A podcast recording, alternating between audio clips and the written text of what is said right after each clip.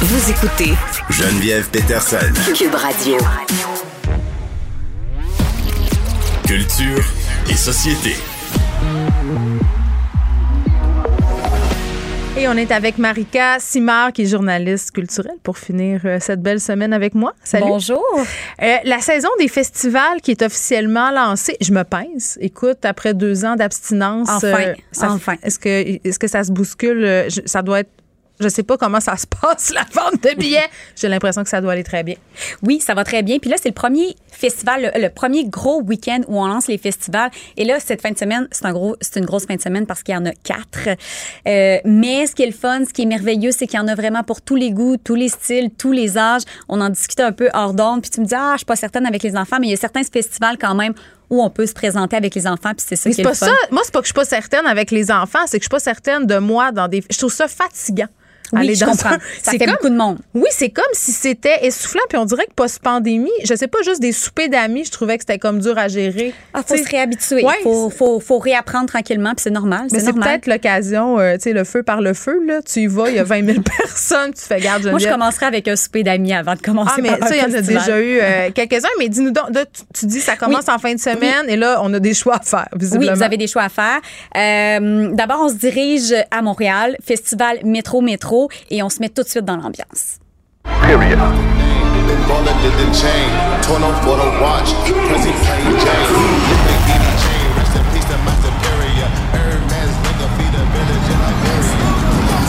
I go hard in the motherfucking paint, nigga.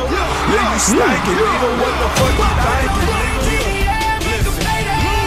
Il y a des mauvais mots, Il y a des mauvais mots. My God! C'est la bande-annonce donc de la première saison du festival euh, Métro Métro. Oui. Euh, ça a été annulé en 2020. Est-ce que je 2021. suis dans le champ? Euh, Est-ce que c'est pas Olivier Primo qui est derrière cette histoire-là? D'accord. Oui, c'est lui qui est derrière tout ça.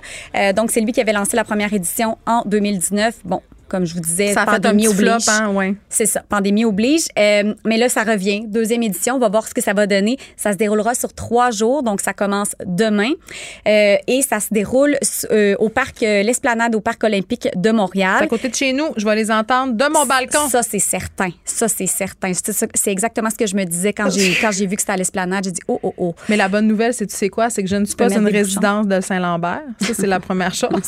Et la deuxième, c'est qu'en fin de semaine, euh, je serai peut-être pas sur mon balcon. Donc, euh, Ah, parce qu'il annonce de la pluie. Fait que je vais- les fenêtres vont être fermées. C'est ce que je, c'est ce que je me dis. Mais annonce pas 100 de pluie. Ah ouais. Mm. Mais moi, ça me dérange pas d'entendre des festivals. Moi, ce qui me dérange, c'est d'entendre la Formule 1 de chez nous. Ça, ça me gosse au plus haut point. Zzz, Ouais. Ça, non, mais de la musique, euh, c'est le Ça fun. passe bien. Ben oui. Surtout que là, on a beaucoup d'artistes de chez nous qui On sont revit. représentés. Oui, très hip-hop, là, c'est ce que j'ai entendu. 100% hip-hop, 100% hip-hop.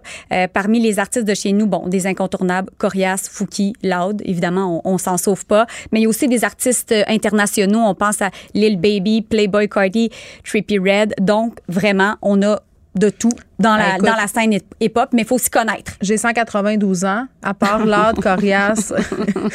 Ben, quand même, quand même, c'est un bon Corias, début. c'est qui l'autre que tu m'as nommé? Euh, Québécois? Fouki, Mais oui, Fouki, ben ça, oui, ça, ça, je connais, mais les, les artistes américains que tu m'as nommés, écoute, Un peu euh, moins. j'a- j'abandonne. Je, je me, je me considère comme étant dépassée. Je suis pas sur TikTok, tout ça, j'avoue. Donc, il y a ça, métro, métro. Si je veux sortir de ma ville, Si tu veux sortir de ta ville, tu vas aller à Santa Teresa. Là, c'est dans une toute autre ambiance. Santa autre Teresa, Californie, bien sûr.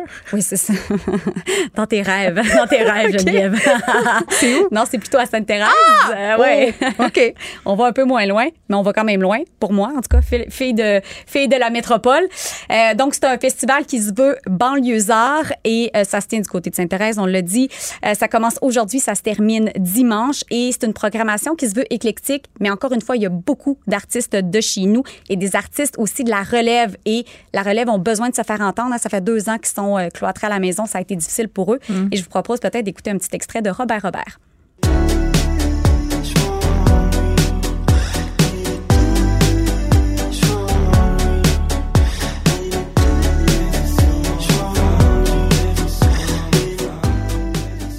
Robert Robert, mais il y aura aussi euh, le grand retour d'Hubert Lenoir. Oui, est-ce qu'il va manger un micro? On sait Peut-être. pas. Peut-être que Je- oui, peut-être je que non. voudrais, je serais déçue si pas. Et ça va être intéressant, c'est un spectacle inédit. Fait qu'on sait pas ce qui nous attend.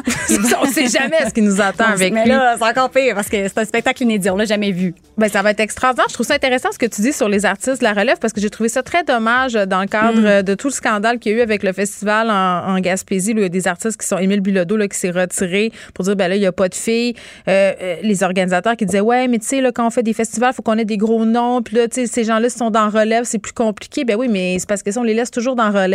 Euh, Ça va être difficile pour eux de Ben, se faire entendre. Oui. surtout que dans les dernières années, ben, il y a pas. Tu sais, la, la relève, en fait, se présente dans les salles de spectacle, dans Mm. les bars. Tout, tout ça, c'était fermé. Là. Mm-hmm. Donc, euh, tu sais, c'est sûr qu'un artiste établi, c'est difficile aussi, mais au moins, euh, Ben, il peut se produire. C'est ça. Il peut Exactement. continuer à se produire alors qu'un un artiste émergent, c'est impossible. Bon donc c'est euh, Santa Teresa. Santa Teresa, Ça me là, je semble vous assez no- intéressant. Oui, je vous nommais euh, Hubert Lenoir, mais Cœur de pirate, Claudia Bouvette qui sort un, art- un, un- un album demain d'ailleurs, Pierre Lapointe, Safia Nolin. Donc, euh, des beaux noms, des beaux noms euh, de chez nous qu'on aime, euh, qu'on aime entendre. Bon.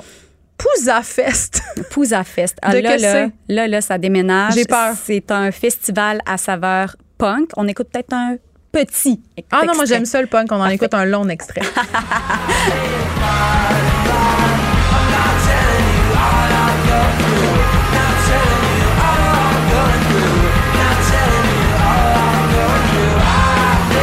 le punk qui fait quand même un grand retour. C'est Oui. vrai, hein? La, la mode est une roue qui tourne, ben là, le punk est revenu.